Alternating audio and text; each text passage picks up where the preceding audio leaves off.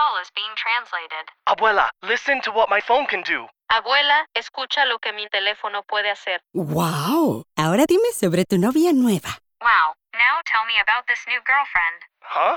Tú sabes lo que dije. You know what I said.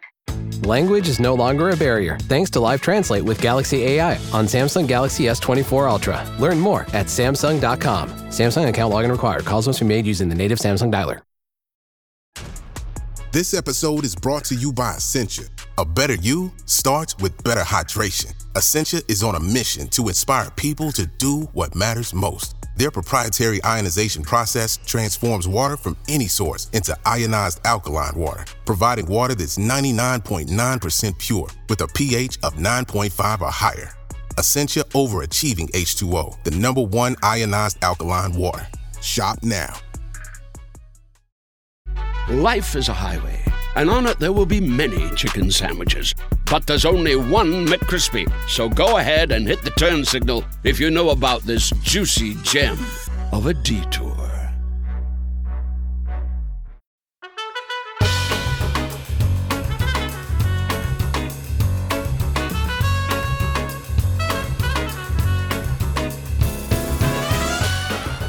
Hello and welcome to The Rest is Money with me, Steph McGovern. And me, Robert Peston. So, in terms of what we're talking about today, we've got a, a little bit of a Christmassy feel in the sense we're talking about chocolate because loads of people will no doubt have eaten a lot of it. But we're looking at few it in the sense of a global industry and where Yeah. it's going. Exactly. And what's going on with some of the names in it, like Hotel Chocolat.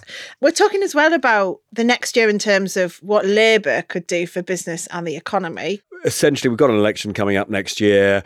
How much scope is there for whoever forms the next government? At the moment, looks as though it's going to be Labour to actually get the economy motoring again, get investment going. What can you do to stimulate business, consumption?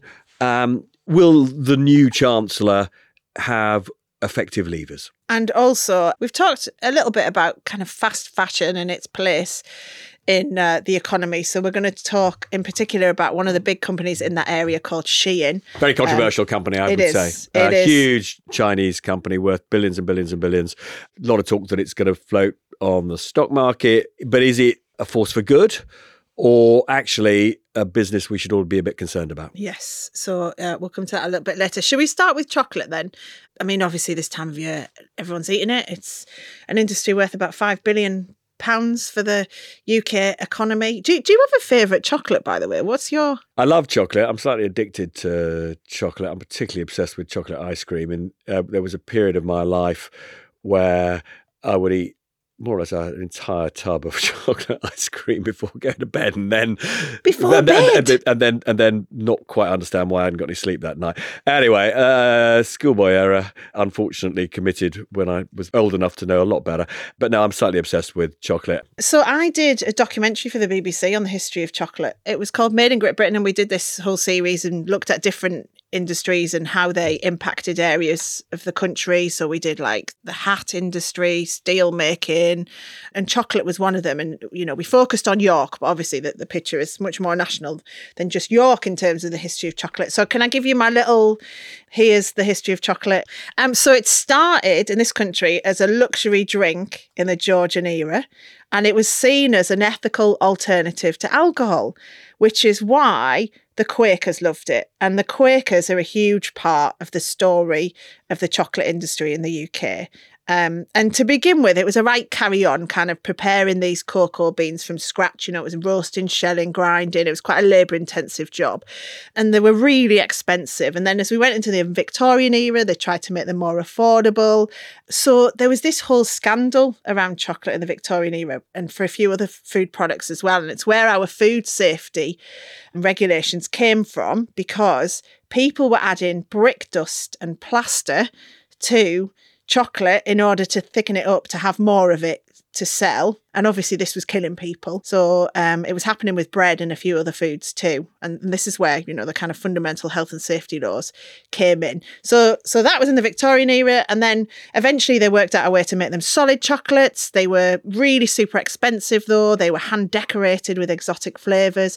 And in the late Victorian period, getting a box of chocolates was the equivalent of a marriage proposal. That's how luxurious they were. But then it was kind of in the early 1900s, the 1930s, that chocolate became available for everyone and became much more of a, not so much of a luxury anymore. And my favourite story in all of this is about the Kit Kat and where the Kit Kat came from. So the guys who worked at the Rowntree factory in York were all asked to try and come up with a new product to help make chocolate more accessible for people and, and more affordable. And so they came up with this kind of pack lunch size chocolate bar, which had wafer in it, which obviously made it cheaper, which was the Kit Kat. So that's a nice little story for you. But yeah, these were very much companies owned by the Quakers and set up by them. You've, you know, Birmingham's, you've got Cadbury's, Rowntree's, and York Fry's in Bristol. They did lots for their workers there. They built houses and parks for workers. And then the big multinationals swept in uh, to warn them all now. So there's a sort of paradox here, it seems to me, because one of the things that's really striking is that these Quaker families did try and do good, and many of them set up these charitable foundations. We've got the Cadbury Foundation, we've got the Joseph Rowntree Foundation, and they still do really. I mean, Joseph Yeah. Rowntree Foundation does more important work on understanding the causes of poverty and how to lift people out of poverty than pretty much any other charity in the country. And they are also, these foundations are great contributors to really socially important ventures in the UK. So there's been this incredibly positive legacy from these chocolate businesses and these founding families. But it is also the case that the chocolate industry globally does an enormous amount of harm. I mean, I was very struck. I don't know if you saw this, but in Africa, parts of Africa, the way that the chocolate plantations are leading to deforestation is really disturbing. Obesity as well is obviously another big one, and sugar, And- diabetes, and things. Uh, but I just wanted to share some statistics with you about, as I say, the damage that cocoa production does. So, more than 70% of the world's crop comes from the Ivory Coast and Ghana. And since 2000, cocoa production has driven 37% of Ivory Coast's forest loss in protected areas and 13% of Ghana's. I mean, guess how much the farmers get? So, from a typical chocolate bar, right? If you're a farmer in Ivory Coast and Ghana, guess how much of the value of that chocolate bar you get? It's it's, it's going to be tiny, Yeah, isn't five it? percent. I mean, it's it's it's literally minuscule. Yeah. Um, then there is the other side of all of this, which is the extent to which, in some parts of the world, there is slave labor employed Yeah. uh, when it comes to cocoa production. So a, a business that really interests me, I think we'll probably come back to Hotel Chocolat, you know, which is in, in a sense which sparked your interest Yeah. in this initially. But Tony's Chocolonely Yeah. is an extraordinarily interesting business because it was set up in the Netherlands. I think the guy who did set it up was it was sort of in TV at the time that he set it up, and he was obsessed with the fact that it was almost impossible to buy a chocolate bar that wasn't in some senses exploiting very very poor people. In his case he thought there was you know an enormous amount of slavery involved in chocolate production and he wanted to produce genuinely ethical chocolate and he created this business as i say Tony's Chocolonely. It's weird. Until I researched this for this program, I always thought it was Tony's Chocolonely. Yeah. Uh, I, I- that's what I had in my head because I, I always I could never see the L. You just and Tony's Chocolonely just sounded easier Yeah. to say. But he said it's called Chocolonely because he felt very lonely because he cared about the terrible conditions in this industry, and he he felt he was the lone voice, as it were, trying to produce this ethical chocolate. So he, he's created this business. It's now worth an enormous amount of money, and you know, it's from really small beginnings. It's now really a pretty big chocolate business globally. Because it only appeared actually on the shelves in the UK about four years ago, but it's now the UK is the biggest market for it outside of the Netherlands, and it's it's doing in- incredibly Yeah, well. like- I mean, the other know, thing I like about it as well, if you notice that the bar is um, all kind of it's not even chunks that you break it up with, and yeah, I find that very annoying actually. But do you know why I that get crumbs is? everywhere. But anyway, go on. Yeah. the reason for that actually is because he's making a point about inequality and not everything is divided equally in terms of you know society and chocolate making. So it's to remind you of that point. But, it does even this in the business bag. has periodically, though, skirted with controversy because it lost one of the badges for being ethical because it, I mean, presumably inadvertently started buying chocolate from a source where they couldn't prove that all the cocoa was, as I say, from an ethical source. The big issue for these kind of because you, you've seen so many more kind of artisan chocolatiers pop up, haven't you? And you know, I've got a friend who's one called Paul Young. He used to have a, a shop in Soho. He's you know, it's been tough time in his market. Is it's hard to make yourself known to customers, isn't it? I think that's a big problem for them. And also Montezuma, they went bust. You remember this was a chocolate brand you'd often see in again your, your kind of posh department stores or whatever, and it started to pop up in the supermarkets. But it's such a saturated market in many respects, and so they went bust. They ended up being rescued by Paramount Retail Group, and they were blaming the kind of cocoa prices as well as the sugar prices. But also, it is this point of, of trying to stand out in the market. But what has been a big success is Hotel Chocolat, and they have just been bought by Mars for over 500 million pounds, which is it's had a good performance since its founding, but has had really tough times in the last couple of years until recently, until they've had, just had the best Christmas, I think, on record. But they were kind of set up with the aim of taking on Thorntons. It was set up by a guy called Angus Thirlwell. Some call him the Willy Wonka of our times, and a guy called Peter Harris. Uh, it was originally called Choc Express, but they then rebranded it as Hotel Chocolat in 2003. And it, it, it's had some tough times, but this Christmas, i.e., last Christmas just gone, was its best on record and it's just been snapped up by Mars. So it's interesting. I wonder if people are still going to want it if, it, if they know it's owned by Mars. But I guess that happens with lots of other brands too, doesn't it? And it works out all right. Sometimes it works, sometimes it doesn't, but the founders have obviously decided they want the money, yeah.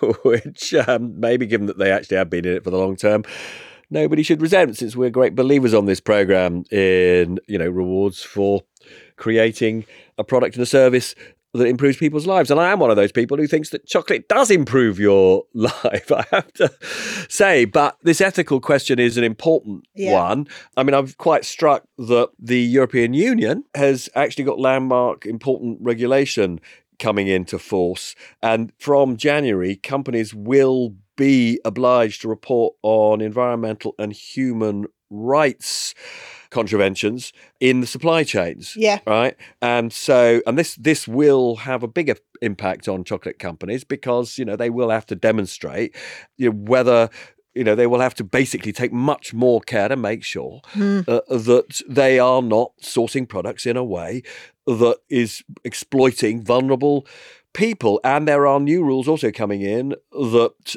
will ban products that lead to deforestation. So, this is an industry which is absolutely at the sharp end of protecting human rights and protecting the environment. So, costs will inevitably go up. I have to say, I regard that as a good thing if it leads to you know less damage to the environment if it leads to people in poorer countries getting better wages but it's going to be a challenge for mm. these hmm. companies what's interesting about what's been going on with the, the chocolate uh, industry and chocolate sales is we really went wild for it in the pandemic. So they had a we great. Did, we got fat. Yeah, yeah, we did. You remember? Uh, I'm talking personally. I know. Um, me too. Me too. Um. So you know there was a high demand for chocolate. So their sales have, have slipped a bit, but it is still an industry that's forecast to do incredibly well. It's you know forecast to rise by 11 percent by 2028. So it's a place that's doing really well. If you look at the kind of consumer research on this, Mintel do all of that. They say 81% of people see chocolate as an affordable treat, and 68% say it's also a good mood booster. And two thirds of British consumers eat chocolate at least twice a week. So there's definitely still the sales there. It's the ups and downs of chocolate in a psychological and an economic sense. Correct. Right, let's move on. Now, another industry where uh, there are major ethical challenges is in fast fashion and lots of allegations again of slave labor being used. And we've actually had this for years. Yeah. With, you know, this has been a problem in this industry long before uh, the rise of the global giant we want to talk about, which is Shein, an extraordinary Chinese business. Some people think it's already worth $90 billion. There's a lot of talk about it coming to the stock market, you know, in the new year. I have to say, I know it much more as a. I'm not a customer. I, know it much more as a business concept. But as a business concept, it is one of the most extraordinary businesses in the world. Yeah. So tell me a bit about it, Steph. So the, it's really interesting because I think we're in what you would call the third generation of fast fashion now. So it kicked off, I would say, with like your Zara's and your H and M's, who had that kind of high turnover of clothes in the shops and online. But then you got like the And just to be clear, because I remember when these businesses were launched, the sort of gap from identifying a trend to it appearing on the shelves was a few months, right? Yeah. It was like three or four yeah. months, which at the time seemed incredibly fast. Yeah, so you'd see right? it on the catwalk, and then a few months later, you would see it in the shops. So they were the kind of, I would say, first generation fast fashion. And as you say, that you would see the trends appear in the shops a few months after they were first started. Then you got the kind of digital second generation, which is your boohoo's and your Missguided and your pretty little things, who were were doing this slightly faster. They were obviously digital only shops, so you know lots of people buying their stuff online only, not having the uh, joy of going into a shop to try things on, but they weren't bothered. And then I would say now with Shein and other companies like Temu are these third generation fast fashion companies. So these are the guys who within days they're using AI to identify trends and then churning out thousands of garments in record time. And at any one point on like Shein's site, there's something like 600,000 items listed on the site. And the way they're doing this is they're working directly with manufacturers and they have, you know, thousands of manufacturers that they use. You know, a trend will appear by some influencer or whatever the reason is. They will go to this manufacturer, get them to produce a small batch and get them out quick directly from manufacturer to consumer.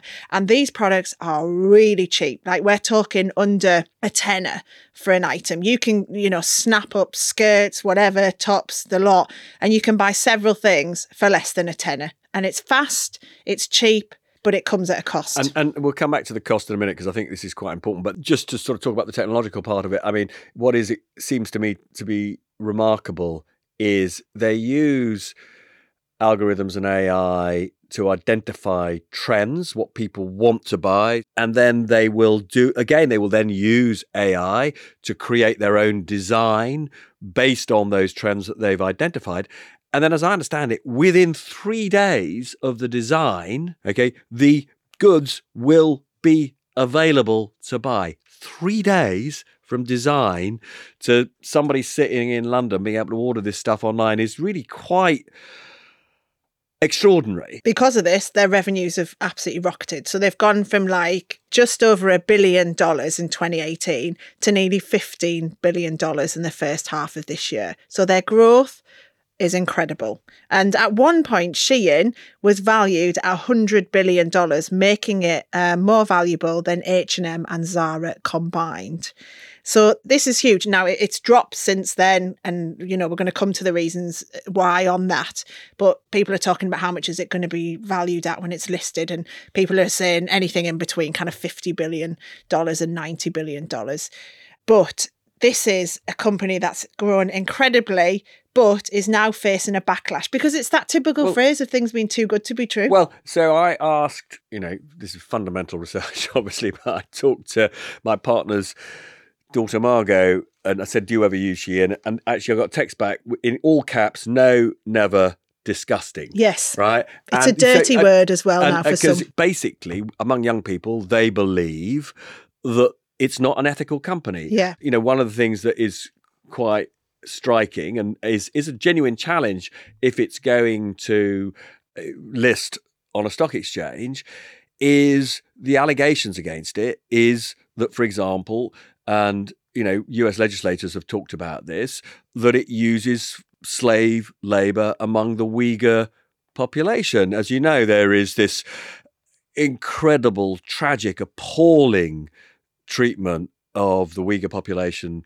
by the Chinese government, and there uh, is, you know, growing body of evidence that there's forced labour among these imprisoned, you know, this this large imprisoned ethnic minority, and if she can be proved to be exploiting these people, then it will struggle certainly to get a listing in America because you know American legislators will just say, not you know, Yeah. no way. they're trying to distance themselves from all of that now, aren't they? Because they're cutting ties with a lot of their Chinese businesses. So they've moved their headquarters to Singapore now. They're manufacturing in Turkey and Brazil. So they're very much like setting themselves up as, you know, I guess to be listed as not being the big problem everyone thinks they are. Shein obviously deny that there are any infringements of rules when it comes to their manufacturing. They say we're committed to respecting human rights and adhering to local laws and regulations in each market we operate in. The other thing that's really fascinating about this is is their big rival is Temu,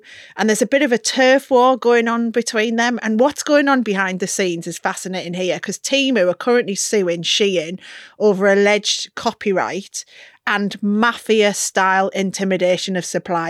So, like Shein, Temu uses a lot of the same manufacturers and there's some lawsuits that have gone in now saying that suppliers who were working for both companies were basically held hostage by Shein like in their offices for up to 10 hours so they couldn't talk to the Temu people about what was going on. I mean, this is just incredible, but this is genuine lawsuits going ahead now between the two of them. And, and if you're thinking, what the hell's Temu? I've never heard of that before. It's it's still quite new in the UK. So it's a company that started, I think, in the last couple of years. Um, it's a subsidiary of a big Chinese company called PDD Holdings that's owned by this Chinese billionaire called Colin Huang.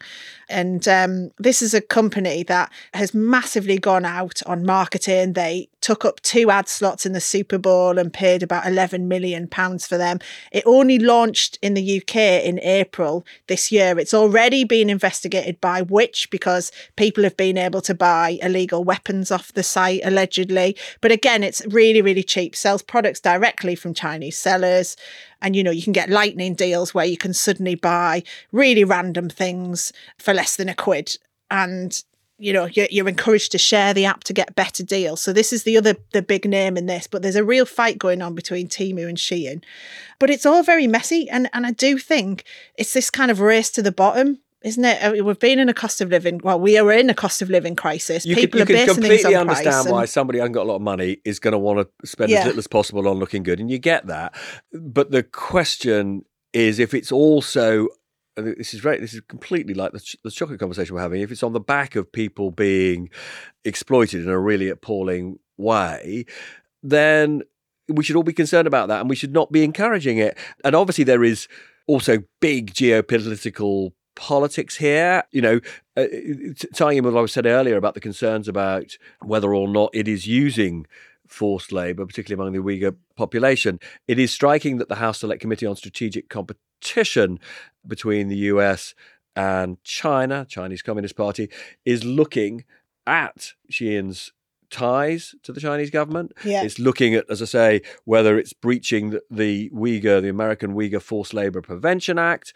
Uh, We haven't even talked about the environmental consequences Yeah. um, of manufacturing on this scale. And then separate from all of that, uh, which is interesting to me, is the whole copyright ish area, Yeah. which is sort of massive for all of these companies that basically scrape the internet for the latest designs and then make their own versions. So there is a ton of ethical stuff Yeah. around all of this. And and weirdly before the program one of the things that we were talking about is the rise of all those businesses that allow us to sell the stuff that we no longer want to wear ourselves. And that seems to me to be a much more, if you think about the ethical, environmental, that's- that's a business that we can all support. You know, it's recycling in in so many different ways. It's recycling products, it's getting money churned throughout the economy. I mean, those sorts of businesses that make it so much easier to engage in a in secondhand trade. I mean, they would be ones that I would totally applaud. Yeah, and it's also one I'm addicted to because we're gonna we'll probably talk about this in another episode. But Vinted, when I say the word Vinted to people now, and this is an app which allows you to to sell your stuff, it's a bit like eBay, but it's way more user friendly and much easier. And I've been selling off quite a few things on there. The interesting thing to get back to Shein, it's as you know, it's got this rather reclusive boss who sort of created it, who is sort of known as Chris Xu, and he, you know, lots of stories about how he even now, sort of works in the office till sort of three, four in the morning. He's uh, Does he he's- play video games? Is he one of them? uh, Well, the problem about him is there's almost no real detail about him. He is a genuine recluse. Actually, these days, it's very hard to be a famous trillionaire, billionaire in China because you see, you know, Chinese government doesn't like rival sources of power, and you know those sort of potentates in the commercial sector who've got too big for their boots have tended to sort of disappear. Uh, It's quite dangerous taking it to be seen by the Chinese government, as I say, as a rival power center. He he is not one of those. He's very elusive, but he's also incredibly ambitious and driven. And to get back to your point about you know where he's changing his suppliers and changing where he manufactures, you sort of wouldn't bet against him reconfiguring the business so it becomes, from a governance point of view, something that he will will be able to float eventually. And I think that's what there's he's doing. But there's plainly work to do. Um, in the time we've been talking, I've just had two vinted notifications of two things I've sold. So there so we your are. time hasn't been completely wasted talking to me. Well done. Right, should we have a break? Yeah, of course. Hola. Hello, this call is being translated. Abuela, listen to what my phone can do. Abuela, escucha lo que mi teléfono puede hacer. ¡Wow! Ahora dime sobre tu novia nueva. Wow, now tell me about this new girlfriend. Huh? Tú sabes lo que dije. You know what I said. Language is no longer a barrier thanks to Live Translate with Galaxy AI on Samsung Galaxy S24 Ultra. Learn more at Samsung.com. Samsung account login required. Calls must be made using the native Samsung dialer. Life is a highway, and on it there will be many chicken sandwiches. But there's only one McCrispy. So go ahead and hit the turn signal if you know about this juicy gem of a detour. Spring is a time of renewal, so why not refresh your home with a little help from Blinds.com? Blinds.com invented a better way to shop for custom window treatments. There's no pushy salespeople in your home or inflated showroom prices. Free samples, free shipping, and our 100% satisfaction guarantee can put the spring back into your step and into your home too. Shop Blinds.com now and save up to 45%. Up to 45% off at Blinds.com. Rules and restrictions may apply. Welcome back to The Rest is Money with me, Steph McGovern. And with me, Robert Peston. So, looking ahead to the next year and the fact we know there's going to be an election, in terms of what the next Chancellor, whoever they are, is going to inherit, it's not ideal, but given the latest inflation figures, maybe not as horrendous as it was looking. But, Robert, what are your thoughts on this? Because, in particular, everyone's talking about it. It's going to be Rachel Reeves who becomes Chancellor, the first female Chancellor in 800 years, or ever, basically. You and I have both met with her, you more recently. What, what do you think? Uh, yeah, so look, obviously, I know all these players, known them for years. Um, and look, whoever wins the next election is going to face a very difficult inheritance, you know, relatively low growth, despite the better news on inflation, public finances that you know where we have public sector debt that by historical standards looks too high or at least at a level where adding to it is risky. And that means basically the traditional thing that any new government would want to do which is either spend much more on public services or you know offer tax cuts is not going to be available to anybody who wins the next election. I mean, the interesting thing, therefore, is what you can do. And there are two different things to think about for a second. One is what do you need to promise voters before an election? And then what do you have to do after an election? They're not necessarily the same things. I am very struck. I don't know if they're making the right political judgment that Labour's current position is they are not going to promise anything big, certainly anything that costs significant money before the election. She talked Uh, about this ironclad fiscal discipline, didn't she, in the speech she did, and this kind of securonomics, where we're not going to spend, you know, we're going to grow out of it rather than big tax cuts or plans for big spending. but it's also just interesting to me, you know, whether or not they can simply take for granted that the Tories will lose the election, whether they do need to offer more in the way of particularly public spending pledges before the election, and they've decided not. They've decided they categorically don't want to say anything new and significant before the election. They don't want to give any hostage to fortune, and it's not just about public spending; it's actually about any big policy. It is striking to me that they have literally just taken the view that steady as she goes, that protecting the public finances and proving to the electorate that they will be safe stewards of the economy is all that is needed. Um, Don't you that- think that- voters are quite like that though? Because I think what we're, we're sick of is people like the kind of the personality driven, dramatic governance we've seen over the last few years. Won't people be quite glad of, oh my God, it's just going to be calm for a while? And okay, that might not mean I suddenly get eh, this great tax incentive. But if things are just calmer in the economy, that's going to be better for everyone. Well, look, it's certainly the case that the business community has been persuaded by Reeves. I spent a lot of time talking to business leaders, and she spent an enormous time talking to business leaders. I mean, it is a bit of a joke that, you know, if you run a British company, if you haven't spent time with Rachel Reeves, then something has gone very badly wrong. I mean, they, honest, on, on, you know, on, honestly, the, the, the charm offensive has been like nothing Yeah. I've ever seen. I mean, Labour did try and do this in the run up to the 97 election, but this is a multiple of that breakfast, lunch, dinners. And actually, business leaders basically do regard her as calm and reassuring. And they do believe that when she says, that she's going to put the stability of the public finances first that that is you know a genuine commitment that she's going to deliver on.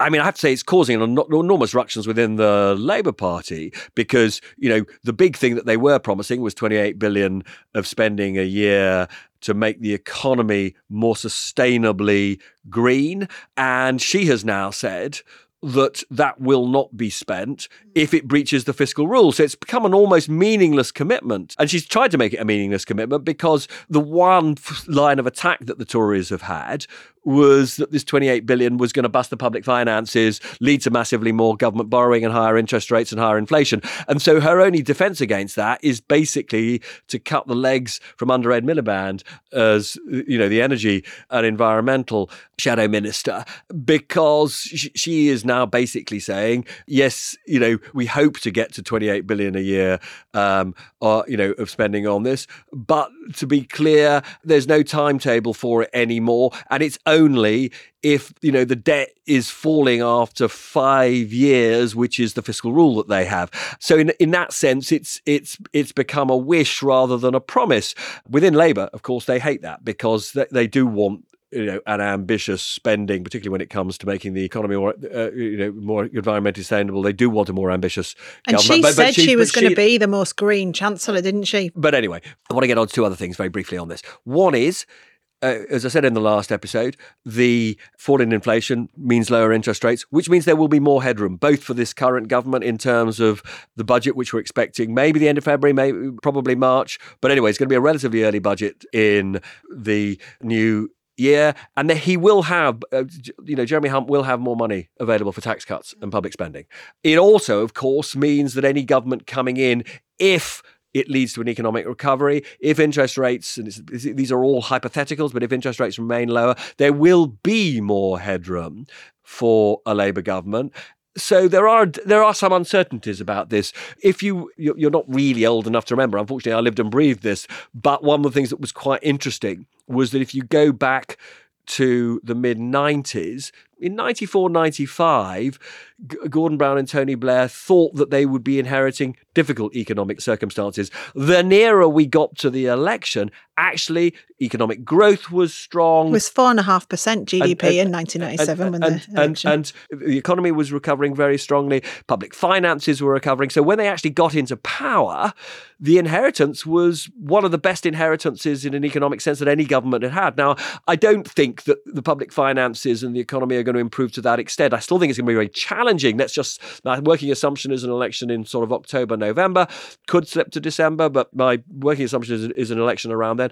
You know, I would assume that Labour will inherit a, a slightly better set of economic circumstances than we currently or we would have been predicting, you know, a few days ago. But it's still going to be very challenging. I don't think it's going to be anything like the extraordinarily benign conditions that Gordon Brown inherited in 97 which allowed him i mean it is astonishing you know we've got public sector debt that's not far off 100% of gdp at the moment he got public sector debt down to 30% of gdp so the change over that time period Yeah. is really extraordinary. So there is obviously less room for maneuver for whoever forms the next government. But there's another point I want to make, and this seems to me to be the most important point. In a way, for me, the most important thing that any party that wants to govern after the next election should be doing now is to be making bold plans and probably bold plans that they don't tell us about.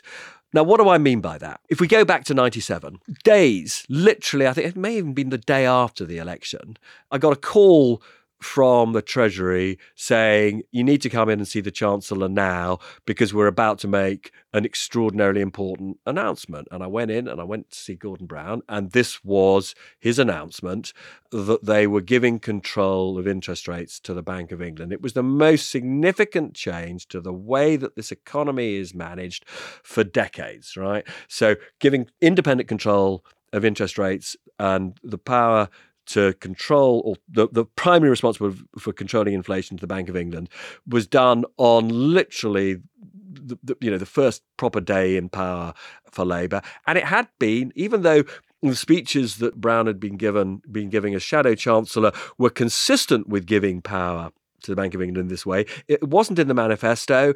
And, you know, if it was going to happen, nobody knew when it was going to happen. So this was a huge shock. It was a massive shock but it was widely regarded as incredibly positive news. You know, the, the, uh, I think the stock market rose pretty significantly off the back of it. I'm pretty sure government bond prices rose off the back of it because people just naturally assumed this would lead to a better environment, you know, lower interest rates, lower inflation. But almost apart from that benign impact of the announcement, what was more important about it than anything else was it showed that the new government had a sense of purpose and direction. And the one problem for any government coming in, particularly in a world that is so messy and complicated as today, is that if you don't go in and immediately announce really big projects, then what happens is civil servants bring you problems civil servants essentially take over the government by basically saying this needs to be fixed, this needs to be fixed, and government becomes a muddle and it becomes directionless. And any hope that the British people had that a change of government was going to lead to progress a new direction for the country actually evaporates pretty quickly and, pe- and you know voters get disappointed and the optimism that we need disappears and so in a way the thing that I would hope is happening is that they are beavering away on a whole series of big projects that they will then give to the civil servants and say, these are your priorities, you know, bring us solutions, don't bring us, you know, yesterday's problems. Mm. And it is about, as I say, creating a sense of direction. Now, I am told that Keir Starmer's team has massively increased over the last few months, and he's now got about 50 people working on the programme for government. So I think there, you know, I think there is a chance in the months that remain before the election that they will develop a program of this sort. But my fundamental point is developing in the program is probably more important than telling the electorate about it because it is whether you can govern effectively after the election that is going to determine the economic future of this country. Yeah. Do you know what you say about coming in with one big thing? Do you know what I would do? Right. Obviously, I'm not Chancellor and very unlikely to become Chancellor. Great shame. But I think that the thing that businesses constantly talk to me about is skills and the fact that they don't have the right skills. You know, yes, there's uncertainty. Yes, there's the rising cost of their, you know, inputs or whatever, the, the supply costs and everything else. But fundamentally, year after year after year, they talk to me about not having the right skills to do the jobs. And I think it would be so good if someone came in and just completely overhauled how we educate and skill people in this country. And I don't just mean in school, um, and I know this is a long term project as well, but if we had kind of lifelong skills as the key thing in this economy, which was linked to business, or businesses are incentivized via tax breaks or whatever to work with education institutes. And I say institutes rather than schools because I think this is much more uh, bigger than it just being a school setting. If there was that, if there was that link between people and what our economy needs, it would improve productivity. It would mean people could have jobs they like. People could learn about all the different jobs in the the world rather than knowing only knowing this kind of siloed ones that they're probably terrible careers teacher has told them about. And sorry if you are a careers teacher, I know there are some good ones, but there's a lot of terrible ones. And if there was that, if there was much more of a focus on what skills do we need, how do we make them, how do we get people to enjoy work and to feel happy in work. And, and that was all linked with tax incentives and with proper curriculums set towards this. I think that would be the thing rather than just tweaking things around the edges and never dealing with the fundamental problem, which is that we aren't producing the right skills. No, I agree with that completely. And that's, uh, as you say, it's incredibly important. But uh, uh, uh what are you going to say? And I've got three. Okay, so one is as you know, I am a great proponent about the extent to which we are living through an industrial revolution and artificial intelligence industrial revolution, that it is a general purpose technology. It will improve productivity. It will make us better off if harnessed in the right way. And so it is about putting in place leadership regulations so that AI is for good. It means making sure that, to your point, if somebody loses their job because AI, you know, provides a much cheaper alternative, that that person does get the yeah, skills they that they need for the new system. economy we're going into. Yeah. a massive retraining program. It means making sure that we have a tax system that in this industrial revolution means that the fruits of the A AI benefits, the profits do result in higher wages, and indeed it may in some cases have to be higher benefits, rather than all the gains going to a handful of mega rich owners of the relevant technologies and businesses. We saw a winner takes all, a pernicious winner takes all economic structure emerge with the earlier digital revolutions we need to have learned from that to make sure the fruits of this industrial revolution are shared out much more equably at a much earlier stage. And I'm staggered by how little leadership we are seeing on AI when it comes to an economic sense from any of our leaders at the moment. But this is the big priority for the new year. Second, um, as you know, there's a lot about AI in Bust. That's another tenner I owe you. Um, the do you know? Um, I was but, just thinking you hadn't mentioned your book for that when you started going on about back in the nineties and the Labour government. I thought you'll have written a book on this. I have That's coming. I have, I have, of course, written a whole. Uh, there was book, there was a book called Brown's Britain still available. I understand.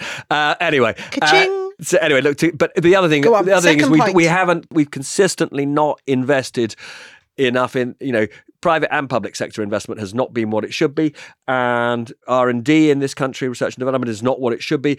I would create an independent body which would on a rolling basis every 2 or 3 years look at what the tax structure has to be to make sure that investment and R&D in this country is at least the average of our major competitive G7 major competitor economies because I do think if you're going to give tax cuts it should be tax cuts for investments that make all of us better off. And so having a review every two or three years of how the tax structure has to evolve to ensure that people are investing enough in the country or businesses are investing enough in the country is an absolute priority. And then finally, something that, as you know, I'm passionate about, which is I do think that you need to re- reform planning, particularly planning when yeah, it comes to joke. you know the um, bureaucracy. particularly when it comes for new factories, new offices, and as you know, I'm particularly obsessed with the Oxford Cambridge corridor,